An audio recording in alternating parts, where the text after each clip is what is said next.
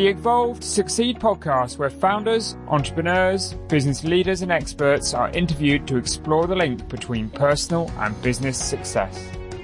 We will also investigate and establish the need for ongoing personal development, accountability, and support. The objective is to inspire you, the audience, to be better in life and in business. Welcome to the Evolve to Succeed podcast. My guest on this week's episode is Chris Croft, one of the UK's leading business trainers. Today, Chris has trained some 87,000 people face to face and over 6 million people online.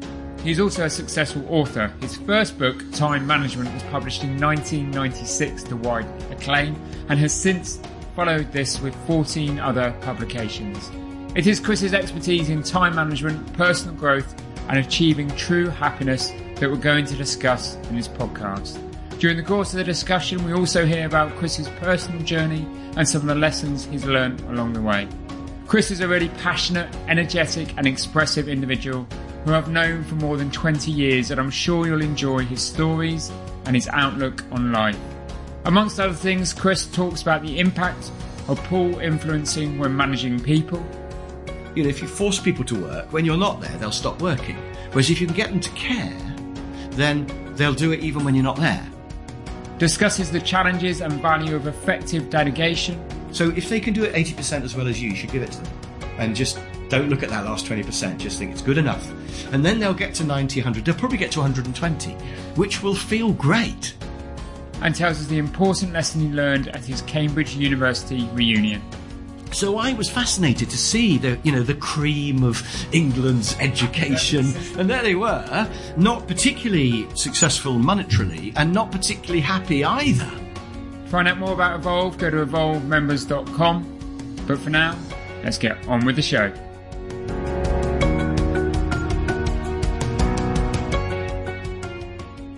Hello, Chris. Welcome to the Evolve to Succeed podcast. Hello, Warren. Thanks for having me on. It's great to be here. Yeah, it was great to have you on the podcast. And I was reflecting when I first met you, Chris. And I'm going to age us both now. Although you don't, you haven't looked at your ch- look hasn't changed in the 20 years since I first met you, Chris. Is it, is it 20 years? Yeah, I met you. I was at Grant Thornton, so I was in my corporate days, and you came into Grant Thornton on a strategic away day and gave us uh, training and coaching around team engagement, how to work better as a team, and also around sales training. So that's when I first mm. met you, and I can't believe it's 20 years ago. As I was driving into work today, I reflected and it was 20 years ago.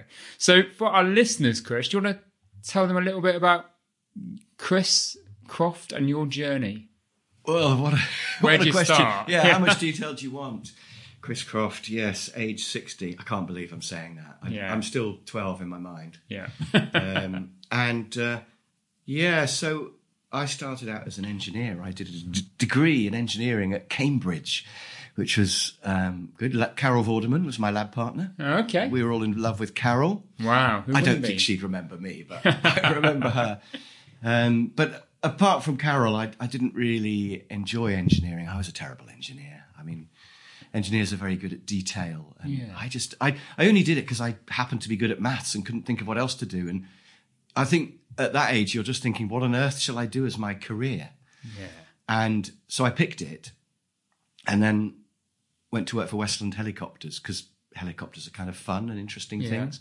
And I was an apprentice there and I worked in all the different departments and I had this increasing sense of desperation as I didn't fall in love with each department. It was going to be a department. The next one I'm going to love. Yeah. and I just thought it's got to be with. something. Um, I mean, helicopters are brilliant and beautiful, but the design office, my plan was to design helicopters.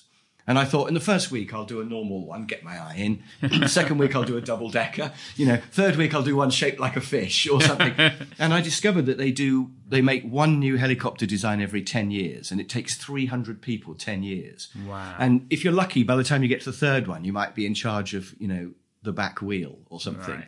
And I, I, just thought, sod that. That wasn't going to hold your attention. No. And and I remember, you know, the technical drawing exam we had to do at university, we had to do three drawings in three hours. And so we did a drawing per hour as our, for the exam. And when I got to Westlands, the, the first morning, I did four drawings before lunchtime. And this old bloke came over and said, You're one of them troublemakers, aren't you, from university? And I said, What do you mean? And he said, in this office, we do one drawing a week. So you better not cause any trouble. trouble. And I went, all right then. So each week I used to do my drawing between nine and 10 on Monday morning. And then I used to just skive the rest of the week. Wow. And I used to sleep in the waste paper skip with my shirt off and things. It was just, and I just thought, I can't be in a drawing office where you do one drawing a week. I just can't, just, but I eventually found production. Okay. And that was exciting because everything was going wrong the whole time and everything was always late. And I became fascinated with why can't they make a helicopter on time? Yeah. You know, how hard can it be to have all the bits there ready and assemble it and it be done?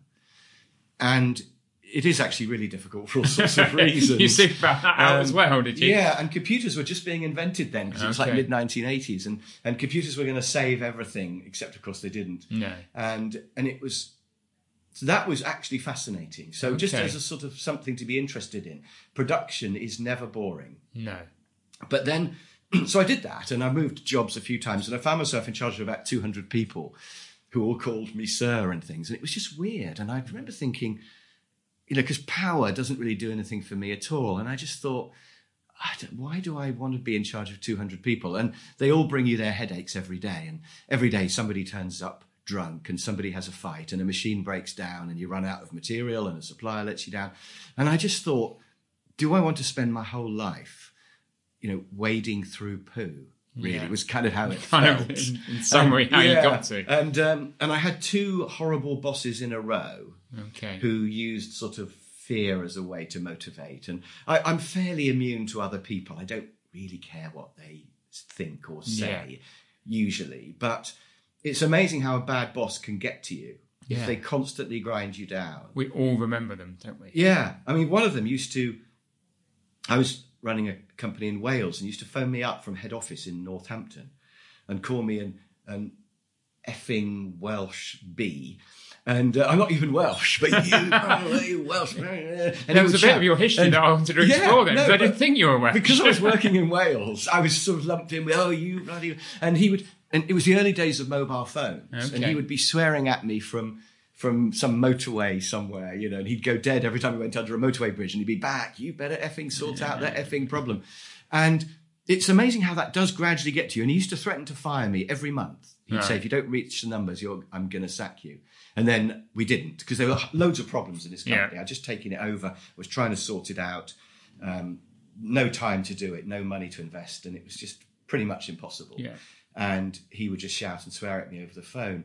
And so after I left that job, I went to work for Dolphin Packaging and Poole, which was a similar oh, okay. nightmare. Uh, and so um, after both those jobs, I just thought I don't want to spend my whole life doing this, and surely there's something better. And there was a job advertised at Bournemouth University as a lecturer okay. in operations management, which was what I knew about. And oddly enough, my next door neighbour brought the paper around and said to me, Look at this, Chris, here's the perfect job for you. I didn't even like my next door neighbour. I never right. really spoke to him. But for some reason, he brought the paper around and said, Look at this. And I said, Well, I, I can't be a lecturer. I don't have a qualification in teaching. He said, yeah. You don't need one. And I was like, Really? He said, Go and be interviewed, try it. So I did. I just, I don't know, I just did wow. what he told me, which was really odd and and I got the job. And so suddenly there I was as a university lecturer on quite a lot less money, but a lot more holidays. Yeah. And it was such a fun job. And it was like finally discovering the thing you were born to do. And I do actually believe that there is an ideal job out there for everyone. And you've got to keep trying to find it. Only one? Um, I don't know if there's only one ideal job, and I don't know if there is a job for absolutely everyone. But I think for a lot of people, there's at least a better job than the one they're doing. Something that they feel passionate about, yeah, engaged and, with, and and yeah. I think there, I because the job I do now, where I go around do training courses, and I see probably three thousand people a year. I see a lot of people who, and and they open up to me on courses and they tell me stuff, you know, and you get a lot of people who they're they don't hate their job. I mean, some people hate their job and do nothing about it, but a lot of people just settle for a job that's sort of okay because they have to pay the bills and they just, and I just think you're spending five days a week doing a job and you've got to find a job that you love. Mm. And you, the search must go on. And it took me years yeah. to find the ideal job for me, which I'm lucky enough to have found. But I don't think it is luck. I think it was because I was sort of relentless enough to keep looking, or stupid enough, because I did get made redundant three times. Because the guy in Wales, uh, eventually, they closed the whole company down. Right, just wasn't going to turn around. Yeah, they got me happen. to get rid of everyone, and then they got rid of me. But I'm glad because that moved me from Wales to here, and nothing wrong with Wales. It's beautiful actually. Yeah, the people were really country. friendly, but um, but it moved me to here, which has been a great place to be here in yeah. Bournemouth. Um, and then Dolphin Packaging also ended in he just I, I, argued every step of the way with the boss because I believed he was wrong about lots of things. Right. So you know he used to just fire people if he didn't like the look of them, and and I would oppose that and say no, he's a really good guy. You know, he'd go no, I don't care, get rid of him. Right. Um, furk him off is the expression he used to use. Just furk him off, Chris. Right. And I'd be wow. going, and it was very just, old school. Oh, it was really old school. I mean, we used to run the machines with. The, I'm sure they don't do it now. Legal disclaimer. But we used to run the machines with the guards off because it was quicker, right. and hmm. people's fingers used to get cut off. I mean, it was literally that crazy. And I God. fought him every step of the way. I totally disagreed with him about all sorts of things.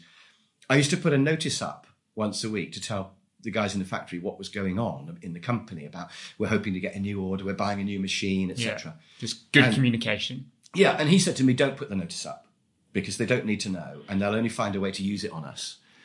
And I disobeyed him, so I used to put the notice up in the evening after he'd gone home, so the evening shift could see it. Then the night shift would come in and see it, and then the morning shift would come in at six a.m. and they had instructions to take it down after they'd read it because he used to get in before me. Right. So they would take the notice down. so all of my guys could read my notice and the boss never knew. And if he found that out, he probably would have fired me. Yeah. But I felt that strongly about communication. Yeah, definitely. Well, you know, it was just ridiculous. It's at the heart of everything. And I don't think any business can tick or operate yeah. without strong, and, meaningful And it's never good enough. Whenever you ask somebody, what's the there's one thing in your company that should be better, they always say communication. Yeah. So I really believe in that and he never discovered I was doing that. But I fought him every step of the way. And and in the end, after a couple of years, he said, "Chris, do you want to just have six months' money and go?" And I went, "Yeah." and then the university. and then I went to work for the university, which was so much better. It was right. a, it was a joy working there. I mean, there was a certain amount of politics and stuff yeah. that was boring, but the teaching was I just loved it. Right. And it was partly teaching on the MBA course.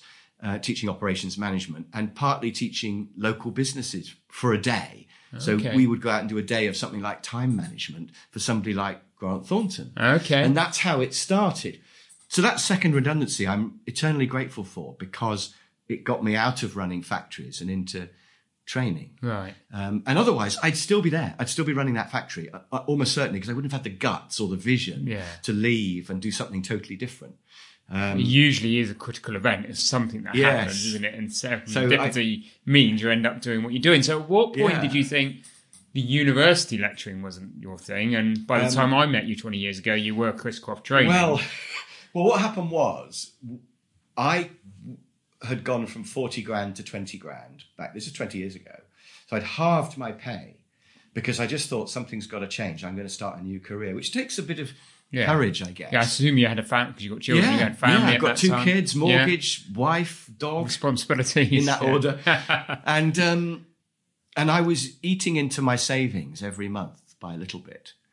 And I started to do the occasional training day on the side, okay. which was not allowed, but everyone did it. It was like an unwritten rule that that's how you that's how they could employ good people on such low pay. Yeah. It was an unwritten rule. That you could do a little bit of private work, yeah. a bit of consultancy, and it didn't harm the university at all. So I started doing the occasional day of training. Just I'd take a day of holiday and just go and do a day of training, and then just sort of write some sort of invoice on a bit of paper, and they would send me money. And yeah. I wasn't self-employed or anything. I didn't really know what to even do with the money. You know, I didn't have a company name or a bank account, or it was just sort of weird. But I had to do something just to survive, really. And, and I remember at the time we were charging a thousand pounds a day to do a day for, let's say, Grant Thornton, which was, you know, going rate probably. You've got yeah. 10 people on there, it's 100 quid a head, or 20 people, it's 50 quid a head, it's nothing. Yeah. So we were charging a thousand pounds, and I was doing 100 days of training and I was being paid 20 grand. So I was being paid 200 a day. Yeah. And the university was charging a thousand. And I thought, hmm. Mm. There might be an opportunity. I thought if I, if I was self-employed and I charged like six or 700, yeah. I'd be competitive.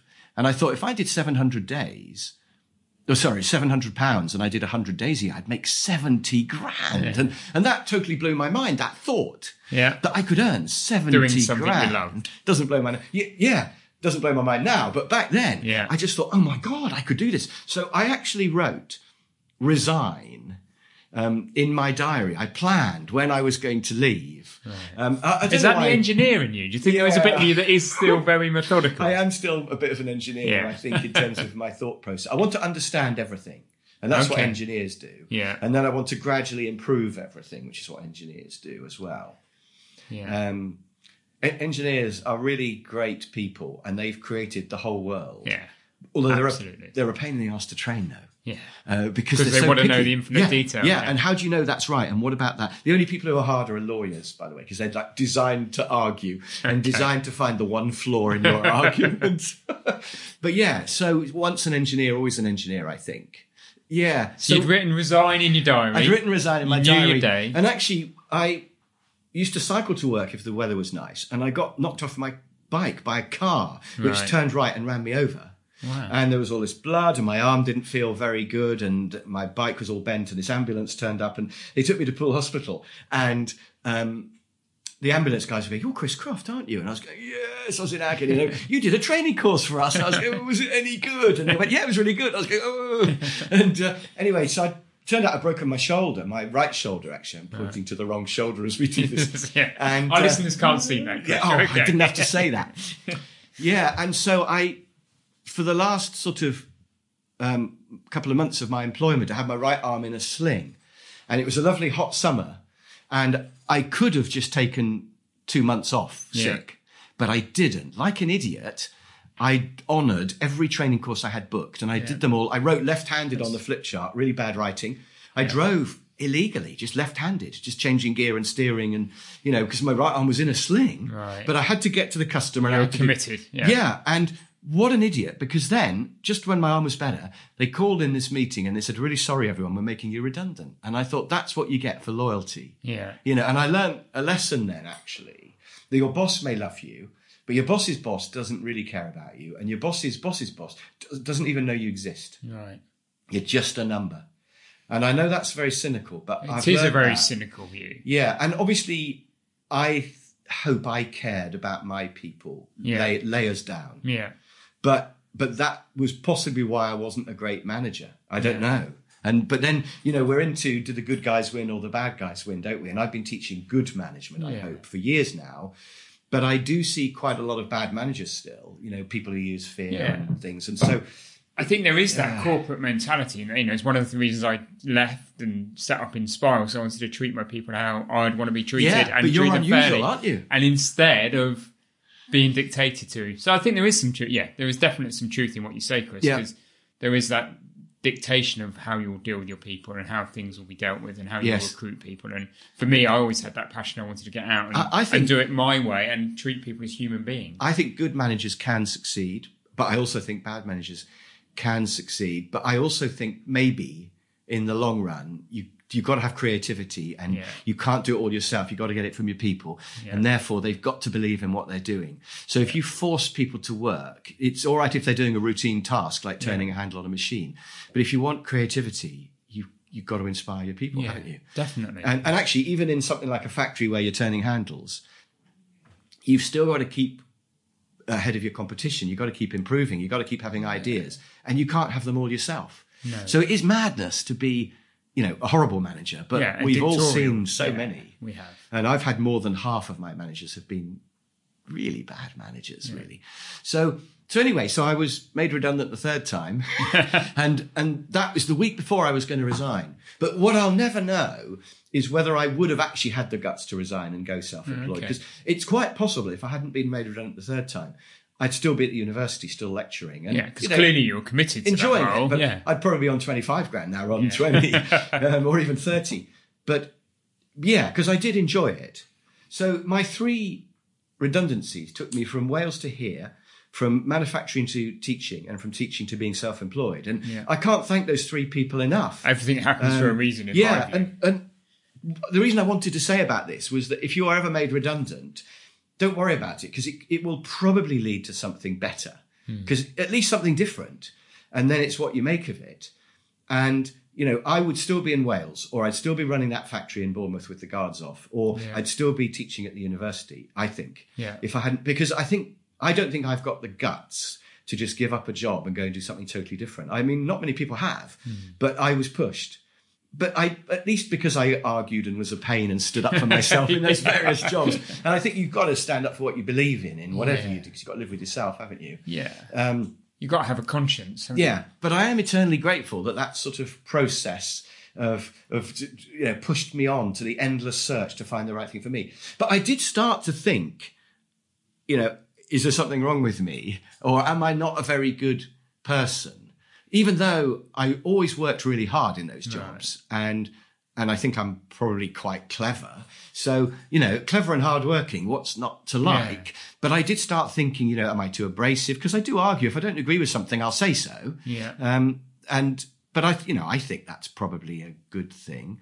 Uh, I'd like to thank my mother for that, by the way, because right. I'm half Norwegian. Okay. And my mother is Norwegian, and in Norway they say what they think. Right. And if you don't like it, that's fine.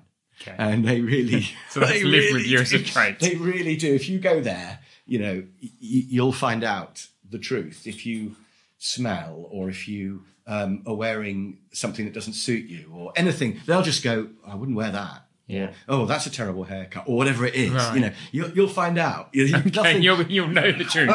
so, no, so I think that has really helped. You... Um, but what I just wanted to say really was that those, were if you're made redundant, it's not you. I no. mean, it, it, could be, but it probably isn't. Yeah. Because once you're self-employed, there's justice. If you're self-employed, you will either prosper or starve, depending yeah. on whether you're any good and whether you work hard and whether you do a good job. Yeah, when you put the graft. Yeah, and I've been happily self-employed for 20 years. Yeah. So I can do it, and I, I, feel good that I've sort of proved to myself I can survive. So therefore, those three managers who made re- me redundant must have been wrong, or maybe I just didn't fit. Yeah.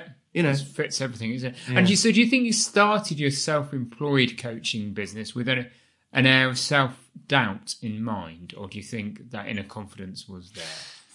I, I in the in the middle, I think I, I knew I could do it because I'd been running days while I was at the university, some on the side and some for the university, yeah. and they'd always gone fine. So I knew I could do it. You could deliver. Um, but having said that, I nearly always have doubt before every day I do, even now after 20 years, actually. I always really? think, yeah. And something I have noticed, if I don't, if I have to take two weeks off, or in, in, the case of COVID, we've had about six months off, haven't we? we but have. if, if I have two weeks off on holiday, I start thinking, oh, I've got a time management course next week. What if I can't remember it? You know, I do start. Really? It's amazing how if you're doing it every day, you don't have time to even think. You no. just turn up and do it. But after even a couple of weeks, you start to get nervous again, and that's what I tell people on my presentations course I run, which is that you will always be a bit yeah. nervous, but you always have that little bit of yeah. But in a way, that's flies in the stomach. But that's respect for the audience, isn't it? Absolutely. Because if you care about it, you want it to be great. And I know I can do it seven out of ten and get away with it, but that's not good enough. I, no, I want it to be nine and a half or ten. And and sometimes I do a day and it's only nine, and I kick myself and I think I should have spent longer on that and not so long on that. Oh, I should have. And so I do. I am quite. I'm hard on myself. Right. And but the weird thing is, the audience don't know. So sometimes they think a course was great, and I think I don't know. Yeah. And other times they they say, "Well, it was all right," and I think, "No, it was brilliant. This is it. I delivered it. I nailed it. I, did it. I nailed it, and you didn't like it." But I think sometimes maybe you have to give them a hard time to really get them to question themselves, and they yeah. don't like that. No, you know, and so you know they they don't always know what's good for them, or what I think's good for them might not be the same as what they want. Yeah, um, and and also, sometimes you have a very diverse audience. So you might have some with a really crazy sense of humor and a couple of very serious people. So you have a complete laugh, and then a couple of serious people don't like it. Or, but that could be the same in managing a team, can't it? Yeah, exactly. It's and how do you problem. get that engagement? How do you please all the people? And with training, you go into a room of 20 people and you don't know them at all. Um, weirdly, I feel I do know them because I do it every day. I somewhere deep down. Well, it's partly that, but partly just because I do it every day, something deep down makes me feel I already know them because I think they're the same people as yesterday. Right. In a weird way, yeah. even though I know they're not. So I go and go, hi guys, project management. We love Gantt charts, don't we? And they look at me like I'm some weirdo of what? we, we, don't know you. And, but I feel I know them. Yeah. Because it's my world that I live in all the time. But to them, it's just a one off. They've perhaps yeah. never been on a course before. And they don't even know, are they allowed to answer back? You know, they don't yeah. know the rules. And I'm like, it's yet another course. Here we go. And so it is weird because I don't know them, but I feel I do. And they could have all sorts of issues going on. I mean, once I, I was talking about push and pull influencing. Yeah. And I was saying an example I quite like to use is speeding. Okay. Right? Because push influencing is where you force people to do something or, or not do something. Yeah. So that's where you have speed cameras and and um, you know police hiding around the corner and stuff. Yeah. And then there's pull influencing where you actually change how people feel about something. So that would be things like advertising where you show what happens if you hit somebody at 40 rather than 30. Yeah. And you do remember that hammer that used to go into the peach? Do you remember yes, that Yeah. Um, and that's pull because once you've seen that, it changes you forever. Yeah. Whereas push, there's the police going past, yes, going past the window. window. Yeah. yeah, guilty conscience. but so those two methods. And the problem with, with push is that if you know the camera's switched off, you'll go past there at 90 again. Yeah. Because they haven't changed how you feel. The psyche hasn't changed. Yeah. yeah. So you have to do it forever. And it's the same with management. You know, if you force people to work, when you're not there, they'll stop working. Whereas if you can get them to care, then they'll do it even when you're not there. Yeah. So pull influencing is better, but more difficult because you have to get into the, hab- the head of the person. How do you get someone to care? And that's quite difficult. Whereas to force them is easy. So um, I was talking about that, and this lady suddenly burst into tears and jumped up out of her seat and ran out of the room. And it turned out that her brother had been killed by a speeding driver the oh week before. God. But I didn't know that. No. You know, and it was just an example I was using, and I wasn't condoning speeding, but even just mentioning that yeah. subject was enough to upset her, and she Obviously. ran out of the room. Yeah. And so, even before you start joking about stuff, you know, hmm. you just don't know. I could joke about, you know, a donkey or something, but maybe somebody got trampled to death by a donkey last week. You know, you just don't know. Yeah. You don't know your audience as you turn up. No, you and don't. what's going and, on in their lives. And you can't start off by saying, okay, what are the things I can't talk about today? Does anybody have any issues? You just, you can't. You Make just, it a very dull course. sort of, yes. And so one of my eternal dilemmas is whether to be quite beige and do courses that are like seven out of yeah. 10 on the funometer um, or whether to sort of go for it and be at nine out of 10 on the funometer yeah. and take a few risks and be a bit naughty, but keep people engaged yeah. and, and inspire them really. Um, but if you do that, there'll be one or two occasionally who don't like it. Yeah. And I still remember because you do make it fun. I still remember from that Grant Thornton course and the sales training, peeling the onion. Yes. Oh, and did I do my dodgy demo? I asked one of the women out. Because I sometimes no, do that. And, oh, okay. and, they say, well, you're not tall enough. And I go, well, um, you know, how about if I stood on a chair? Yeah. And they go, no, you're too old. And I go, well, how about if I was younger? And and you just handle every objection. And I occasionally do a really a, a dodgy demo, but, yeah. but the thing is, it's hilarious and everybody remembers it. Yeah. And I do say, look, you know, don't chat somebody up in a nightclub like this. Yeah. it's just the demo. But it's a, but it's a really great concept, isn't it? It is a great, on, you know, yeah. How do you get to the nub of the issue? Yes, and if they say it's too expensive, never say, well, I could do it cheaper. Just say, apart from that, what do you think? Yeah. So you're, you know, you're not very tall. Apart from that, you like me? Yeah. You know, because then if they say, well, yeah, if yeah. that's the only problem, then you can say, well, I could stand on a box. so, but, but the examples that you pick to illustrate a point. Yeah. The more hilarious they are, the more risk is that somebody will be offended and say, are you, you know, using, are you being heightist or, or whatever? And so, and of course, things have got more and more difficult in the last few years about what you can joke about. There's almost nothing yeah. I think you can joke about people being northern still. Okay. Or, uh, or if you're you? down in the south. Yeah, I, mean, south. I don't know. I secretly wish I was a northerner, actually. I sort of admire their toughness, yeah. but I don't know. Sort of slight so, Norwegian in there. Yeah, exactly, yeah. So I do think, and the problem is if you, if you train 3,000 people a year, the weirdest 1% are going to be quite weird.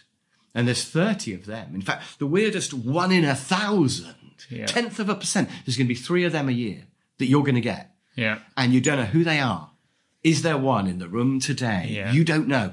And that person is going to take offense at something you say. I'll give you one example actually, because I'm still thinking about this. I think it's interesting.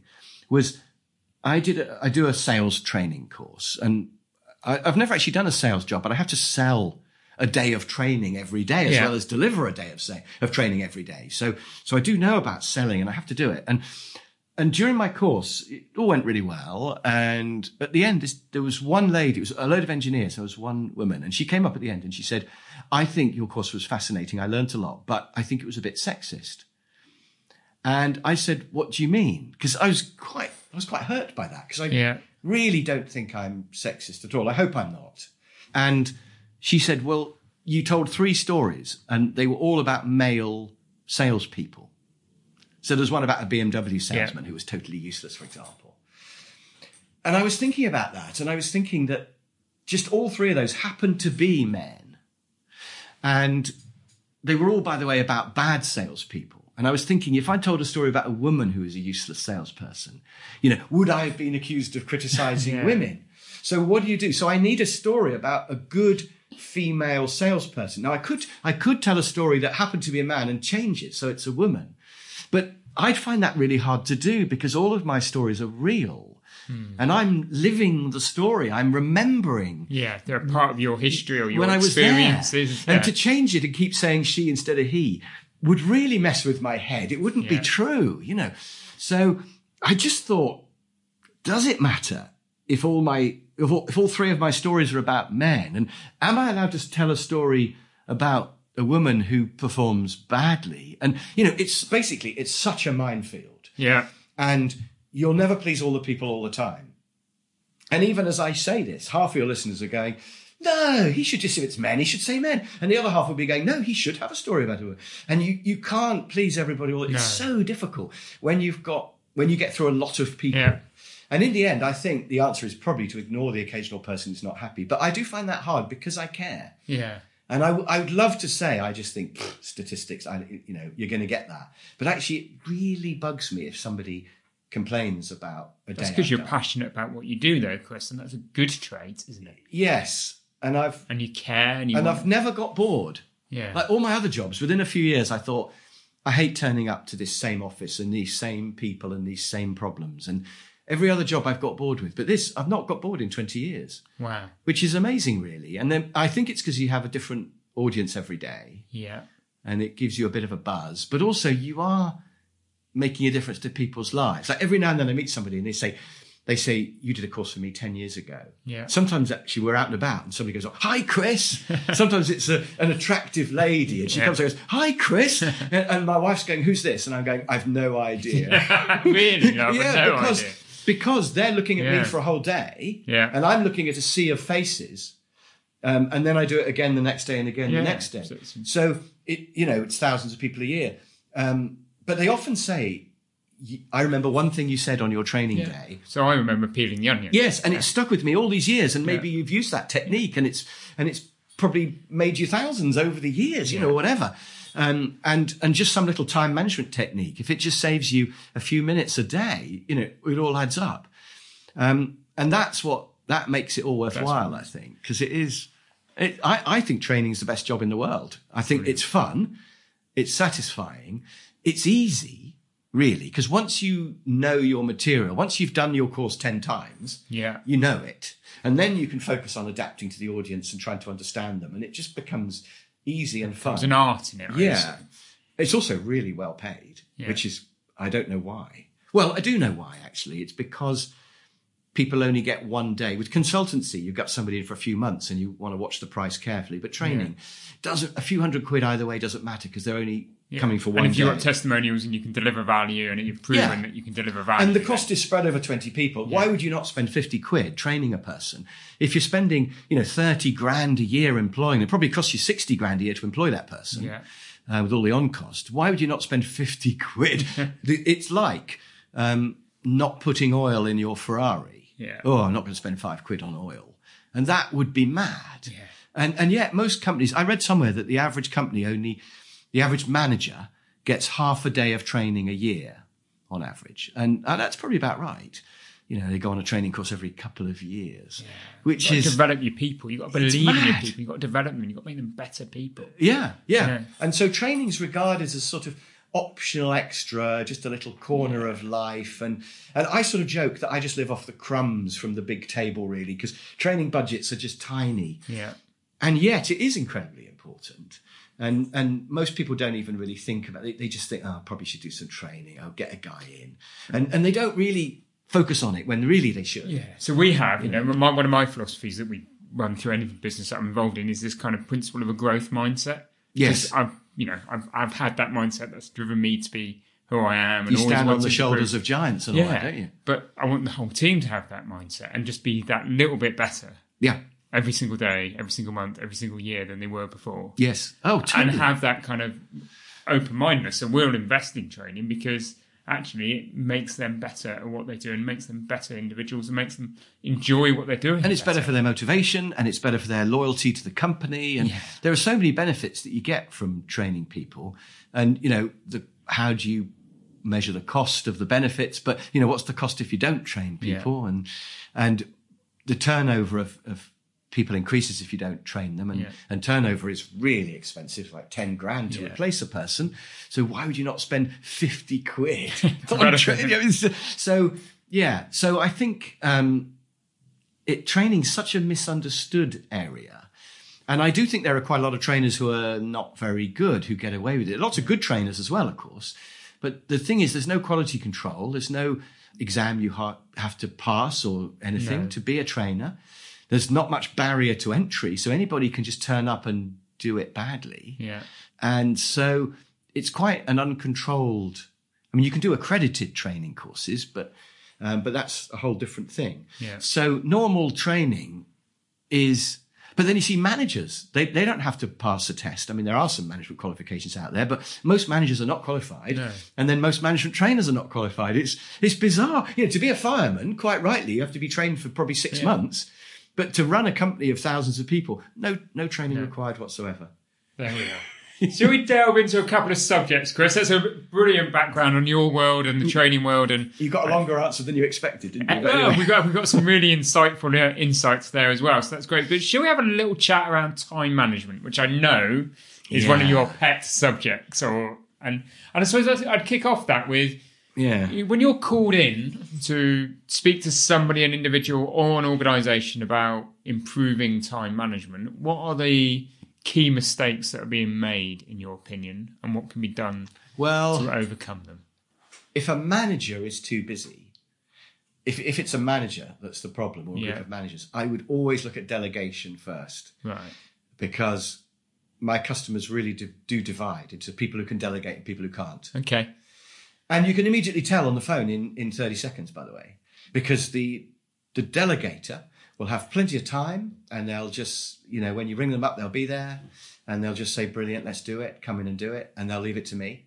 Yeah. And then the non-delegator, the control freak, um, will say, I want to know everything that you're going to cover and why are you doing that? And are you sure you should be doing that? And in fact, they won't even do that. You won't be able to get hold of them because they'll be busy. Oh, he's still in another meeting. He's busy interfering with somebody else okay. before he can come around and interfere with you. And so, and you know, it's like, um, somebody comes around to service your boiler.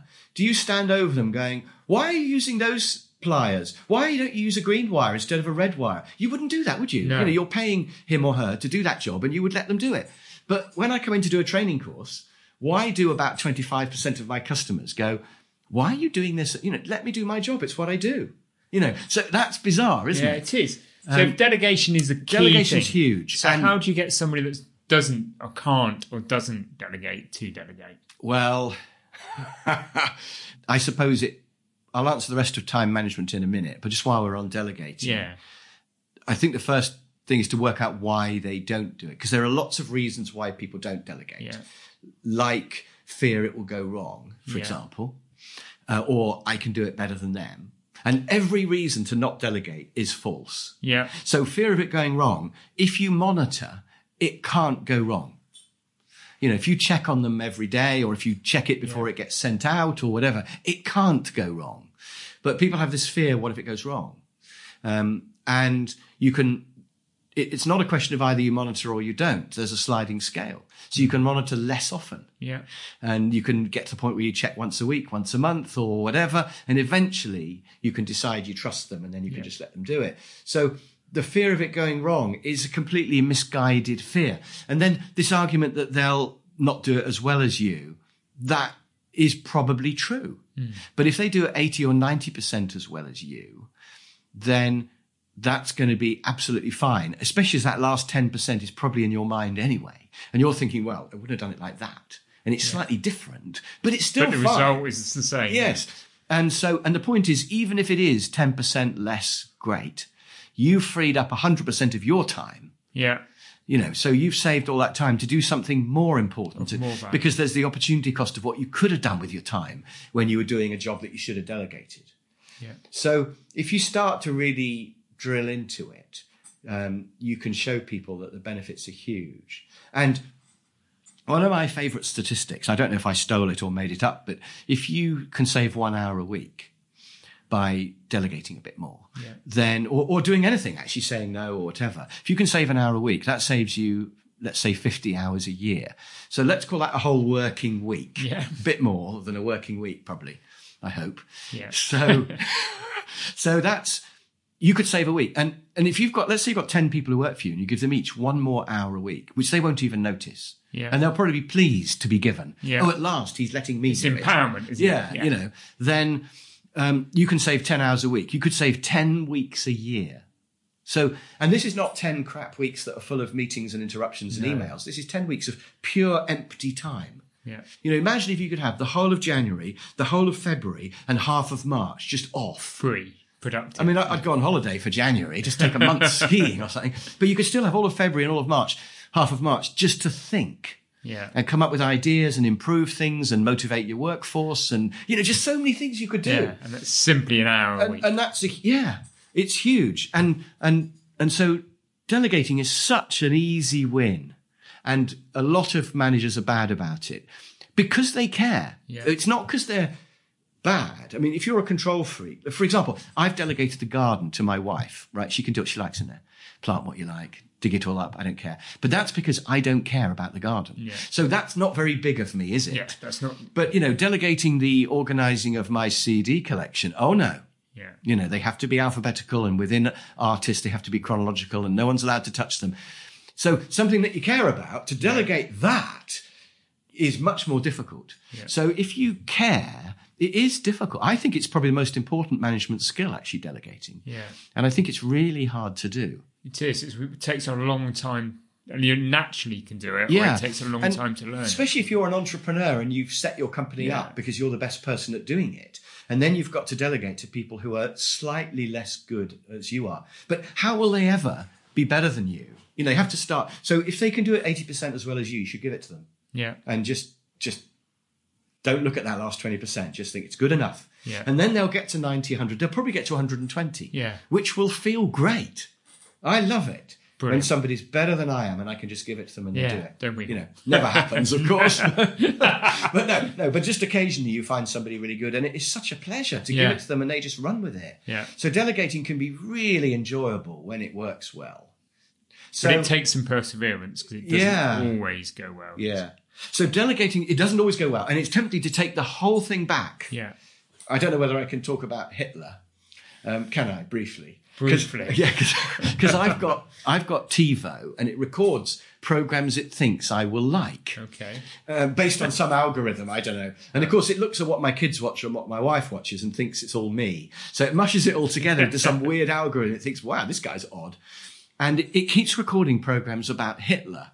And I don't, I'm not particularly interested in him. I mean, uh, there are some interesting things yeah. to do with the Second World War, of course, and we can definitely learn lessons. Yeah, we learn loads. Uh, I, I, hope we've learned the lessons from it. But um, but there was one really fascinating program about Hitler's management style, and apparently at the beginning of the war. He was of all the things you thought we'd talk about on this yeah, podcast. I didn't think we'd be going here, no, listeners. But, no, but at the beginning of the war, he was really into empowerment. Okay. And he just said to his tank commanders, um, get me France. Yeah. You, they had to get past the Maginot line, and there was um, there were sort of massive fortifications between France and Germany, um, but they they they'd missed a bit. I think it was the Ardennes forest, and there were lots of trees, and they thought tanks can't go through trees; it'll be all right. But of course, the Panzer tanks could go through the yeah. trees. So anyway, he empowered the tank commanders and just let them do what they liked. Yeah. And they went charging through the forest right across France, got to Paris, France collapsed. Um, and it was really, really successful for the Germans. Um, and so Hitler was Mr. Empowerment at the beginning of the war and it worked really well. But later on during the war, things started to go wrong for him. I think it was because he'd attacked Russia, and that was the the, um, right. the Eastern Front was um, draining all his energies, all his resources. And things were going wrong. And what he did when things go wrong is what managers do.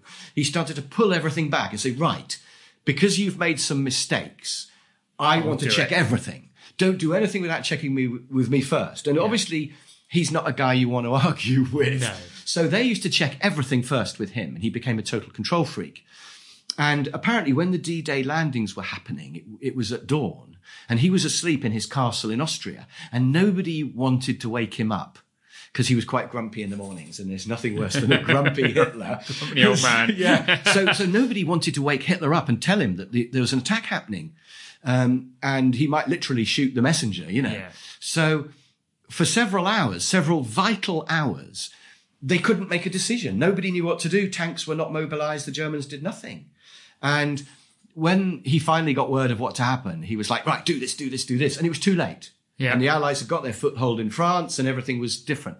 And, and so I thought that was fascinating mm. because it is our natural reaction when something goes wrong to say, to right, you burnt those cakes. I'm going to do all the cooking from now on forever. Yeah. But what you should do is say, well, why did you burn the cakes? What have you learnt? Okay. Brilliant. We, you know, we, we fix that forever now. Yeah. I trust you. I know you can do it again. Or even have another go while I watch just to check yeah. you, you got it. You know, you can learn from it.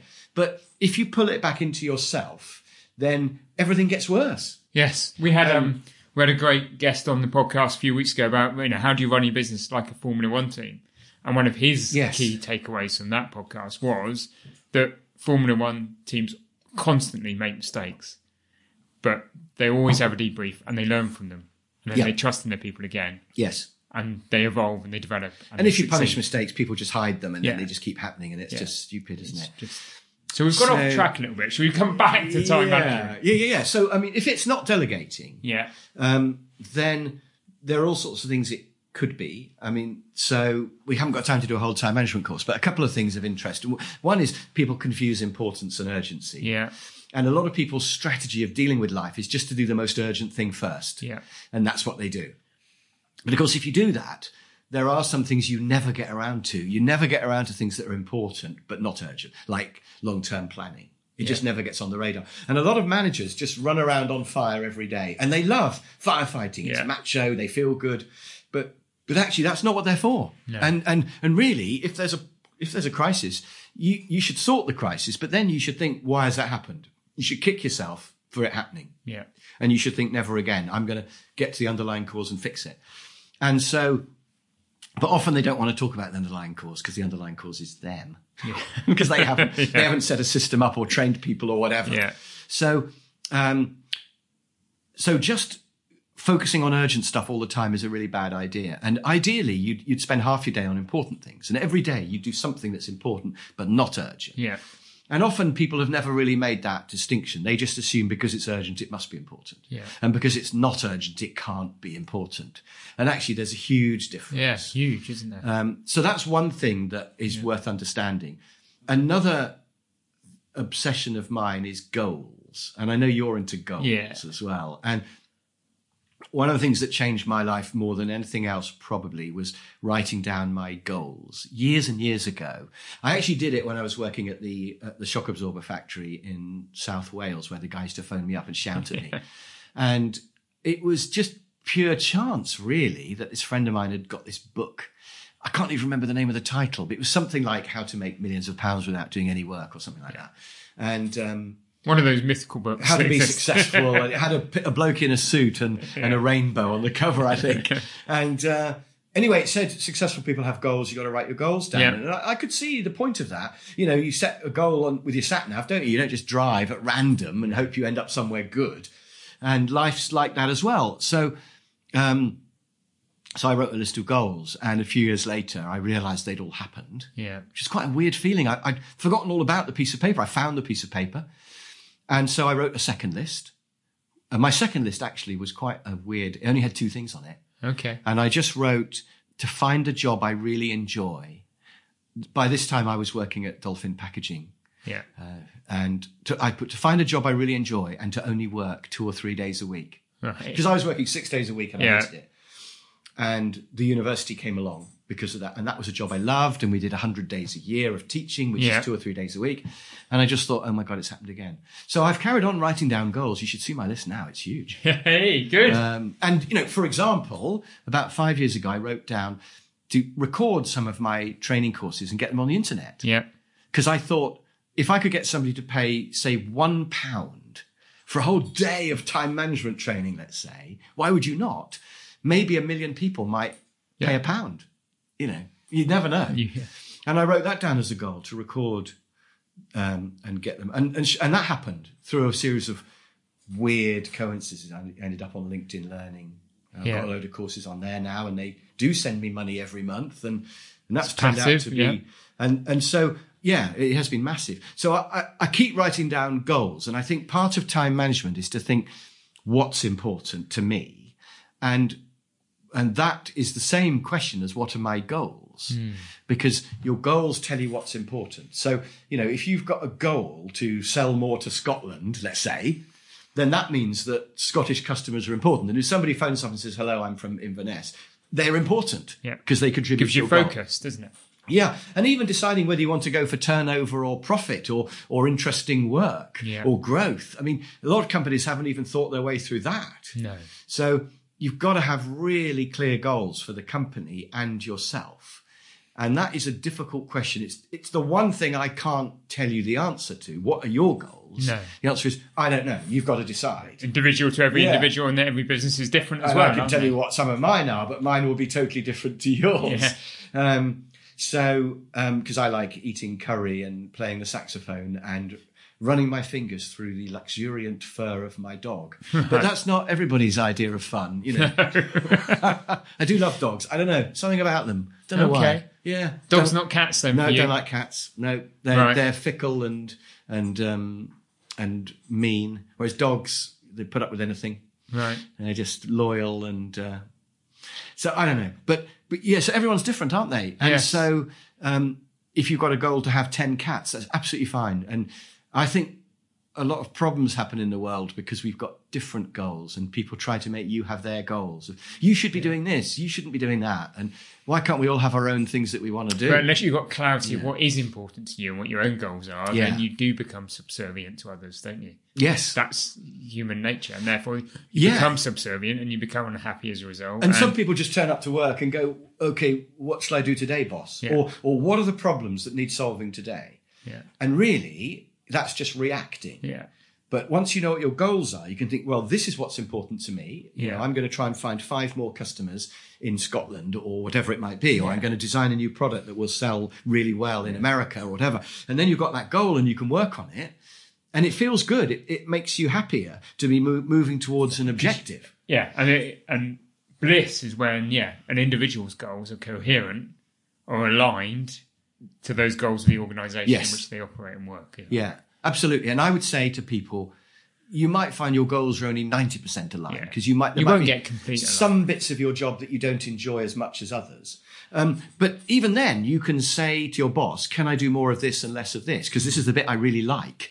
And your boss will probably be delighted, and yeah. they're probably thinking, "Who can I give this to?" You know. so you that's why appraisals are so vital because then you can make sure your goals are as aligned as possible. And there might be a bit of compromise, but that's what you've got to aim for. And if somebody's goals just really don't align with the company, then they should look for another job. Yeah. And, and there's nothing wrong with saying that. No. You know, and, and I, I do say that on my time management day, actually. I say that if you don't enjoy your job or you can't see where it's going, if it's not moving towards something that excites you, you should look for another job. You know, possibly within the company, yeah. but probably somewhere else. And and what I like to ask people is if one of you thought, oh my God, he's right, and left the company because of what I've said, would I have done them a favor? And the answer is yes, definitely. Yeah. Would I have done the company a favor? And the answer is yes, definitely. Because that person will be replaced by somebody who loves that job. Someone who at the moment is desperate to do that job and would love to do it. And you're sitting in that chair instead of them. And the great thing about people is that they're so weird. So there is somebody who loves filing and there is somebody else who loves handling complaints and you know and there's somebody else who loves cold calling yeah. and all these jobs that other people don't We're all like. differently humans yeah. aren't we and so there is somebody out there who will love that job if you can find them yeah so that's another big part of time management i think of working out what you want to spend your time on yeah and if i can squeeze in one more thing about time one more go yeah which is just that i think the objective of time management is to maximize the time you spend on important things, yeah. right? But how do you do that? And it's partly working out what's important, yeah. which we've talked about. But how do you how do you maximize your time on anything because it's fixed? And the answer is you have to minimize the time you spend on unimportant things. Okay. Yeah. Um, and you can do that by saying no or negotiating or delegating or having efficient systems or not being so fussy or whatever. There's lots of things you can do to minimize the time you spend on unimportant things. And I used to worry that time management was a bit negative because it's all about saying no and, you know, yeah. minimizing. And so the how of time management is a bit negative. But the why of time management is very positive. Absolutely. So you have to somehow minimize that so that you can then have more time for the things that really matter. And that's the positive part of getting, yeah. achieving your goals. So it's the difference between the why and the how. Okay. And I worked that out. Thank you very much. Uh, but it's taken me years. it's, it's taken me years to understand 60 that. years really, of life. really, and in fact, I probably read it somewhere and internalized yeah. it and then thought I'd thought of it. That's we all do. Yeah you often talk about, I suppose it, it follows on from that, about that conversation we're just having, really. You often talk about that value of doing the things that scare you. Yeah. Um, uh. And and therefore, I, I wonder whether we could just touch on that element of, you know, something that you're very passionate about, but how can somebody learn or condition themselves to be braver to do the things that scare them. Yeah. By the way, I'm really bad at, do, at doing the things that scare me. Yeah. Uh, I've got to admit. And, um, you know, some of the people you've interviewed on this podcast have been amazingly fearless. And, yeah. but I, I'm a coward, really. And I think when I've spoken up against bosses, it's been stupidity on my part. I really do think. And, and when I've done jobs which were on the edge of my comfort zone, like, for example, I was asked, would you? I, was. It was a website called Lynda.com years ago, and it's become LinkedIn Learning now. Okay. And they said, would you like to contribute um, a project management course to our website? And I said, can I send you one I've already made? And they said, no, no, you've got to come here and be filmed. And I said, where, uh, where are you? And they said, Los Angeles. And I actually said, no, like an idiot. I just said, oh, no, I don't fancy that. And they said, are you sure? You do realize who we are? and I didn't really, you know, I didn't know how big they were. And I said, well, would I get paid? And they said, oh yeah, you know, they told me how much they're going to pay me. And and when I heard how much it was, I I, I said, right, uh, when can I When's start? yeah. And I was on a plane within a few weeks. I was on a plane to Los Angeles. Yeah. And when I got there, I thought I thought I can talk all day about project management. You know, this is easy. Yeah. But when I got there, there was this whole studio with um, a director, a producer, a lighting person, a sound person, someone doing the auto cue, you know, someone doing makeup, um, two cameras, you know, 4K, massive great lenses, and and I had to stand on this X with all these lights pointing at me, and they went, "Okay, roll," and I was just terrified, and you know, my hands were sweating and I'd, I'd, never even talked to a camera before. I'm used yeah. to talking to an audience, getting some feedback yeah. and things. And, and it was so difficult. And they kept going, okay, can we do one more? They said, Chris, that was good, but, you know, and I thought, oh, it obviously wasn't. Can we do one more take? And can you shorten that story? And I was going, oh God, But I can't remember what I've said now. Can you do it again? I'm doing but, this off you know, cuff. Yeah. Yes, but you know, can you not not use that expletive word, or can you do it again? But do that? And I was and I was so frazzled. I was jet lagged as well. Yeah, and it was utter stupidity of mine to have just thought I can just go and do this.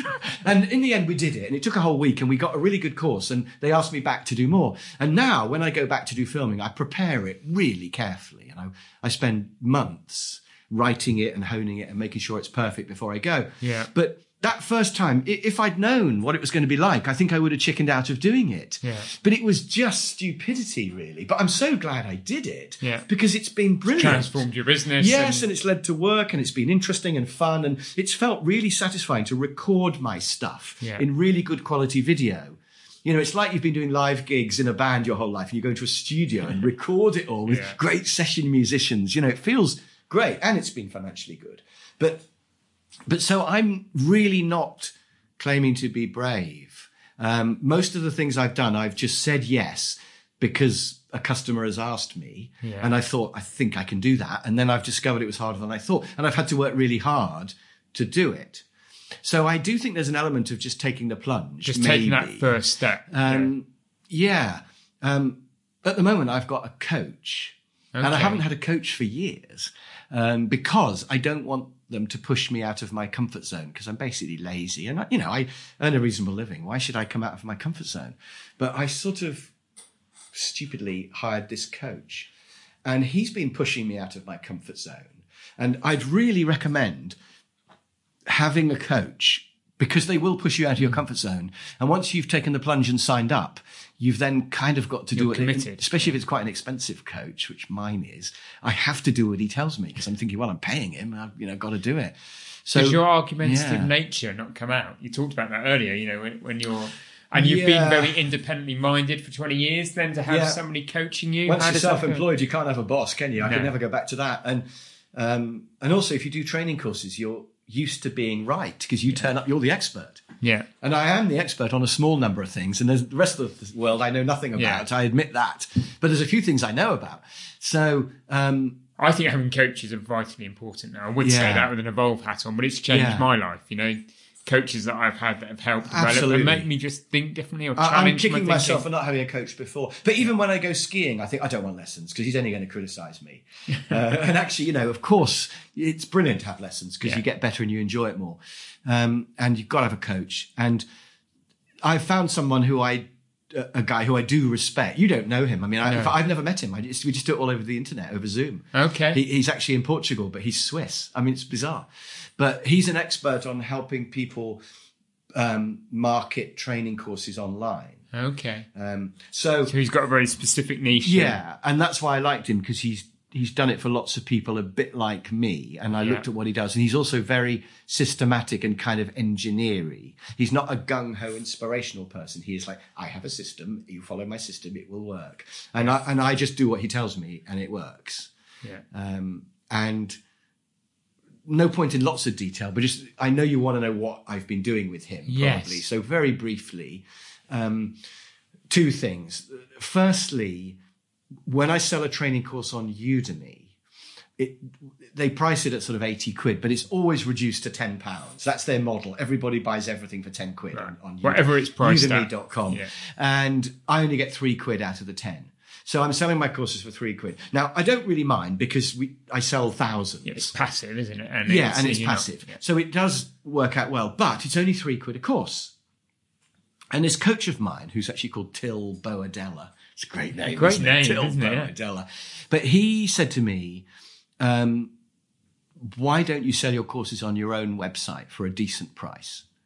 And I said, because they're on Udemy for 10 quid. So if I sell them for 100, who's going to buy them?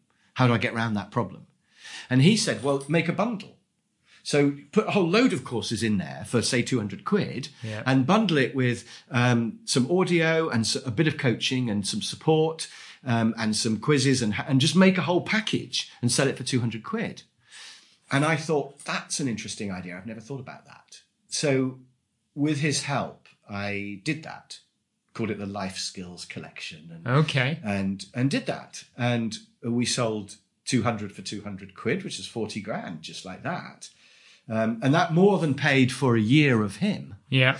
um, already so that was really interesting and that is now on there and later we're going to get to what he calls making it evergreen because you can have an automated sales funnel process where there are YouTube videos that advertise it and people look at the video, they like it, they click, they go through, they buy the life skills Yeah. collection for 200 quid. So you can have this passive thing. And he knows all about setting up automatic funnels that do Okay. that kind of thing. Um, but then the second part, he said to me, right, now you need a high ticket offer. And I'm, I just don't know anything about any of this. You know, I've spent years creating stuff that I'm interested And in. And you deliver it physically. Yeah, but never passive income stuff and never the marketing side. so I have all these ideas like, you know, which of the six animals are you and all these things, but I've never marketed any of that really. No. I just stick it on my website and no one looks at it. You know, that's, and, and we, we, probably all do that kind yeah, of thing. Definitely. But this guy's a marketing expert and he's, but he's taking me so out of my comfort zone. So I thought the high ticket offer is something that people will pay one or two thousand pounds a month for. Yeah. For maybe six months. You know, what would somebody pay me six grand for? And I was thinking, you know, a, a weekend of personal teaching with Chris in, in, in, a spa or something like that, you know, or, you know, we'll go to Barbados, a, a select group of five yeah. people, you know, retreat. Tony thing, Robbins yeah. does that kind of yeah. thing. But I just thought, I, I don't know, that's not really me to do that. I don't know. Um, but anyway, he said to me, we'll keep thinking about it because there will be an answer. You've just got to find it. Uh, and I suddenly realized that there is demand for other people to learn how to get into training. Yeah. And for years, people have said to me, I'd like to do what you do. And I've said to them, it's harder than you realize because it is hard work. Yeah. And, you know, um, and I've, I've never got into the idea of teaching them how to do it. I, I always thought, why would I teach a competitor? But, you know, I'm at the point now where I'm reducing the amount of day to day. I don't want to drive to Manchester to talk to six people anymore now. But I could teach somebody else how to do that. Yeah. Um, and if I can teach you how to earn a living of between 50 to 100 grand a year and it's fun, you know, training pays about a thousand pounds a day. So if you just do one day a week, that's 50 grand a year for a day a week. And, and, at the moment, it's all over Zoom. Yeah. But if you do three um, one hour Zoom, you can charge about £300 an hour for a Zoom training session. Because yeah. they've got 30 people, it's 10 quid a head. So if you do three hours a week of Zoom, that's about a thousand pounds a week. It's about 50 grand for three hours and you can yeah. do it in your pants.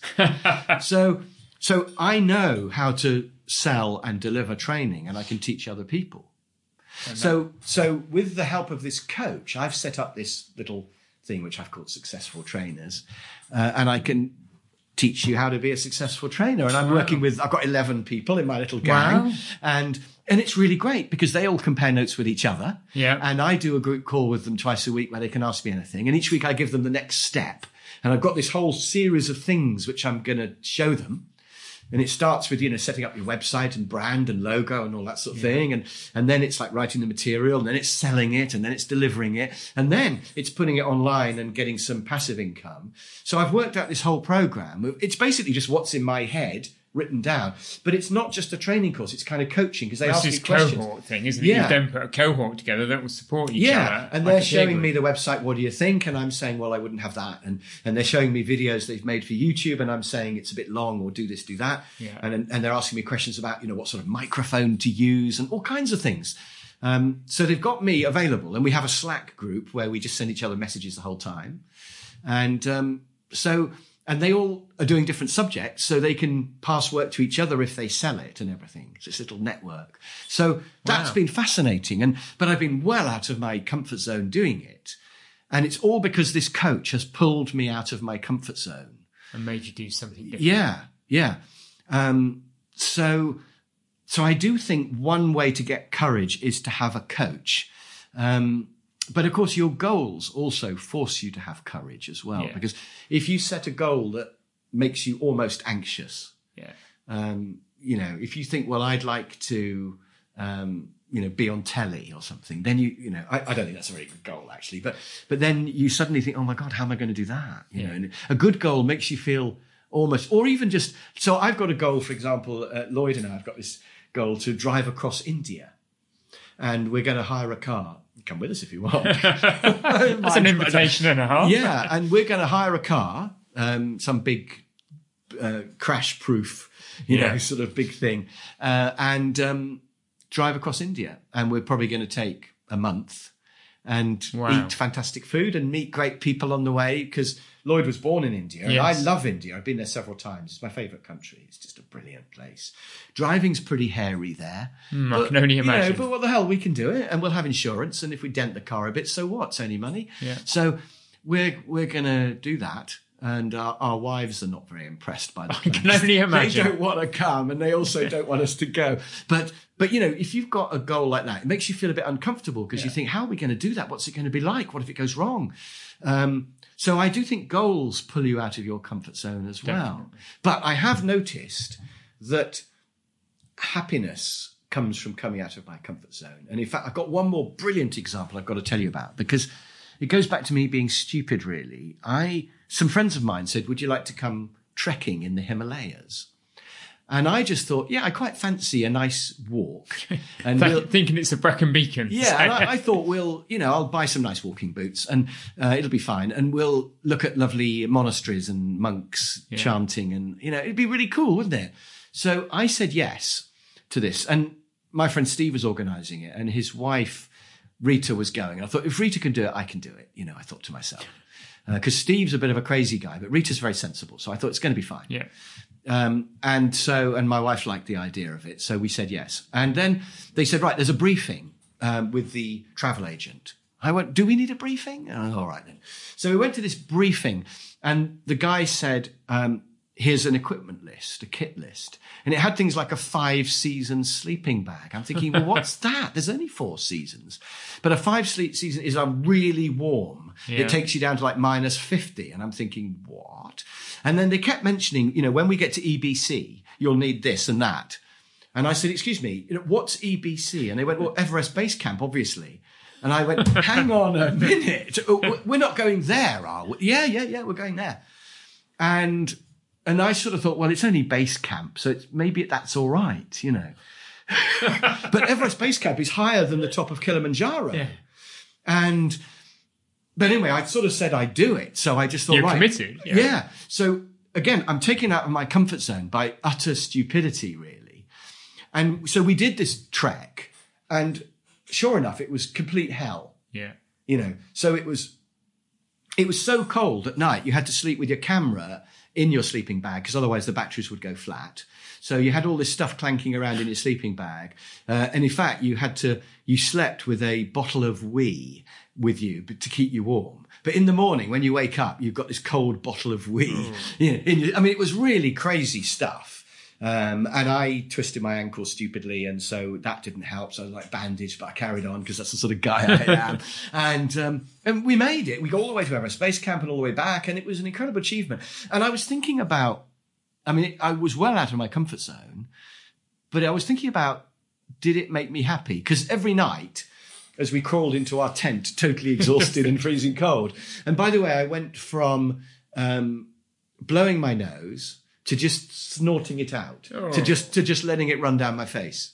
You know, and I went from getting changed into um, into pajamas um, to um, just sleeping in my underwear to sleeping fully clothed. Yeah. You know, by the end, I was so exhausted. By the end, I just didn't care. Yeah. And I was just filthy, unshaven, smelly. I just didn't care. You know, it was literally that. I was almost just hardly surviving, you know.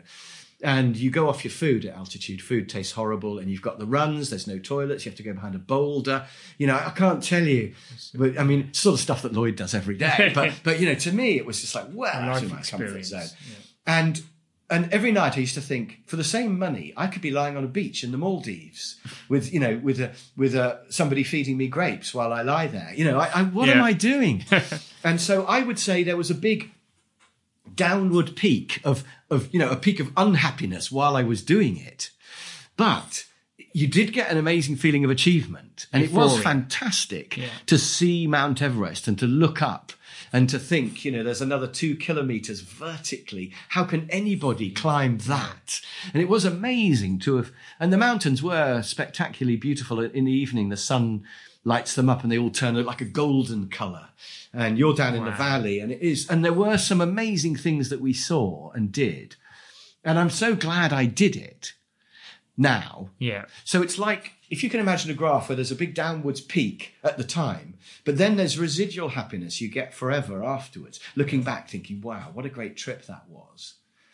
Whereas if you never go out of your comfort zone, you don't get that. You don't get that residual happiness. and peaks and no yeah. residual. And, residual and bet, happiness. I love that. Yeah, and I, I bet everyone can think about trips they've been on, walks, cycle trips, where maybe it tipped down with rain or whatever. And at the time, you were probably a bit cold and unhappy. Yeah. But you look back thinking, God, that was epic. Do you remember? That yeah. was hilarious. Do you remember that time when we fell in the river by mistake or couldn't get the car started and we had to sleep? And, you know, and, and, but you look back and you think, wasn't that great? Yeah. And so it I creates think, memories as well. yeah. As human beings, we need those. So you grow as well, of course. Yeah. But the main thing is, you're right. Coming out of your comfort zone creates all those memories, which add to your, your, uh, apparently there's two types of happiness.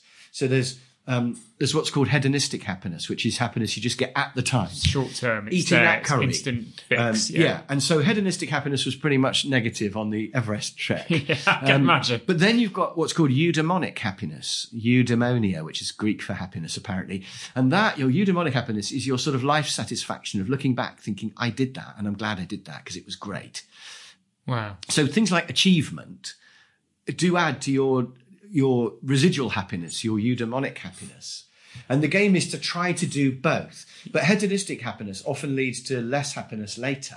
Yeah, usually uh, has a consequence. yes, has a consequence of some sort. Yeah. Everything from, you know, having an affair to just drinking too much or whatever. Yeah. So there's a weird sort of thing where you, you have to suffer to have happiness later. Or if you go for a lot of temporary happiness, it maybe makes you less happy later. Yeah. So, you know, the game is to try to get enough of both. Try to, you know, enjoy Live eating life curry. in balance. Now that's a challenge. it is a real challenge. Yeah, absolutely. So coming out of your comfort zone is one of the sources of happiness. Brilliant. There are many others, of course. There is. I often end with a question around that definition of success, Chris, but I did see you wrote a very yeah. interesting blog post on your website about attending your Cambridge University u- reunion. Oh uh, God! what it taught you about yourself and the meaning of success. So, is it success related? Let's end with that story, shall we?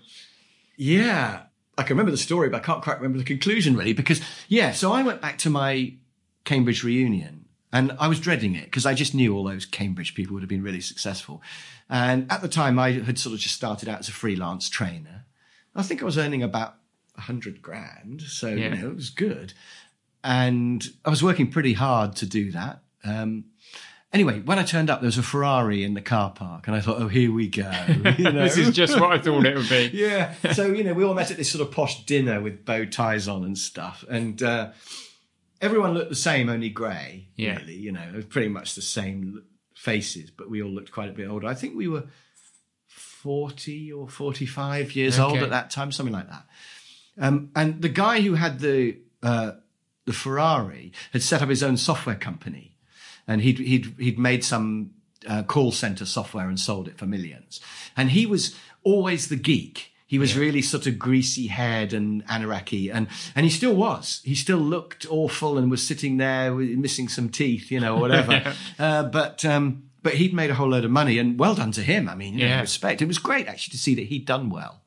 And then most of the people I knew were kind of senior managers or partners in law firms, and were sort of pretty well paid, but not happy. Yeah. That was what really amazed me. They all said, "Oh God, you know, I work really long hours, and I, you know."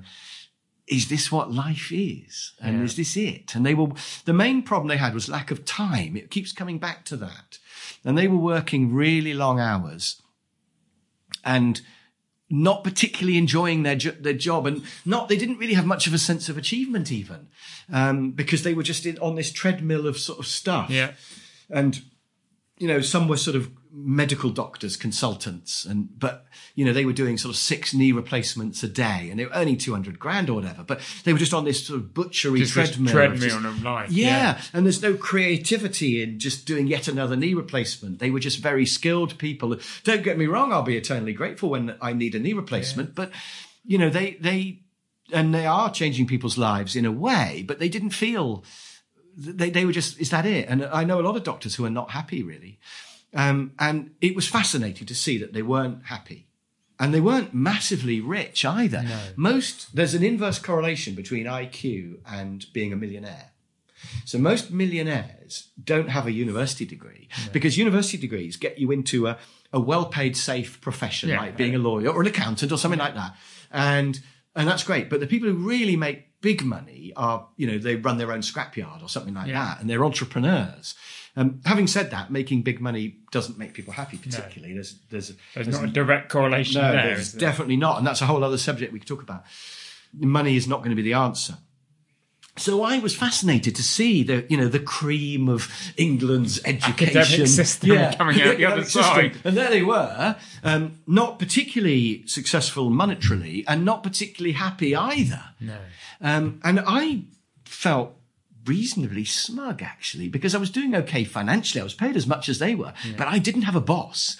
And I didn't really have a care in the world because I just turn up and talk about a subject. And if I lose a customer, it doesn't matter because I've got about 30 customers and it's fine. And, um, and I can pick and choose. And so I, I love being self-employed. It's not for everyone, but for me, yeah. it's turned out to be the answer. And so they all thought I was a sort of almost a weird hippie, really. Oh, he's just some self-employed guy who does training courses because they were very status orientated. Yeah. Oh, I'm a partner in a law firm and you're just a self-employed trainer and uh, you yeah. know, and but I thought, well, you know, stuff you because two fingers do you are yeah. happy. so, and but it was really interesting to think about that, and it got me thinking about what is success and. You know, I, I do think happiness is the is the root of everything. Because if it doesn't make you happy, why are you doing yeah. it? And if if it's well paid but you're not happy, why are you doing it? And, you know, maybe you're saving up money so you can retire early, but, you know, that means you have to sacrifice your whole life just for early retirement yeah. and you might keel over and die the year after. Yeah. And often people who work hard do. So, you know, that's not a good plan. And so I, I've thought a lot about this. And I think in the end, it boils down to enjoying and achieving. Yes. And I think some people enjoy themselves, but they don't achieve anything. And that bugs them in the end. Yeah.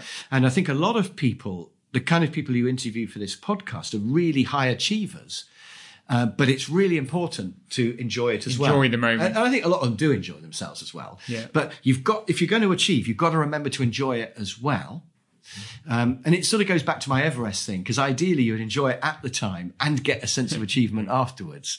Um, and if you can do both, that's really that's good. a great definition. Yeah. So I think to enjoy and achieve, and and so enjoyment is really about the present, and achievement is about the future and because you have to do things now that you may not want to do in order to achieve in the future. You have to come out of your comfort zone. You have to learn new things. Yeah. Uh, get a coach to achieve in the future. So, and I think all we've got is the present and the future because the past has gone. We can't yeah, change that. Yeah. But we can change the present and we can change the future. So enjoy and achieve. And, and ideally you would do both of those at home and at work. Because I think a lot of people's plan is to achieve at work and enjoy themselves at home yeah. you know, party on Friday night and Saturday night or whatever. But I don't think that's enough. Yeah. You know, I, I, want to enjoy work as well as achieve. I, you've got to find a job you enjoy. The search must go on. I'm lucky to have found something I enjoy after a lot of searching. Yeah. But you've got to keep searching. So you've got to enjoy both. And then ideally you would achieve at both as well. So not only achieving at work, but you'd achieve stuff in your personal life things that you want to do. And, and maybe driving across India will give you a sense of achievement or building your own shed or coaching a kid's football team, you know, whatever you want to do, but you've got to get a feeling of achievement. And that comes back to goals, of course, because your goals are what do you want to achieve at home and at work? Yeah. And also, what do you want to do that makes you happy at home and at work? And if you write all that down, it will happen. I agree, and I actually think it's a really, you know, my own personal definition of success is around that holistic success, which is that balance between business, work, career success, yeah. and personal success. And you see too many people, and you know, being there myself at times yeah. when you'd score an eight out of 10, nine out of 10, 10 out of 10 personally, and two out of 10 in business, or vice versa. Yeah. And it's crap. It doesn't feel right. No. But if they're both scoring sevens. The dangerous one is where you sacrifice your home life, life for your work. Yeah.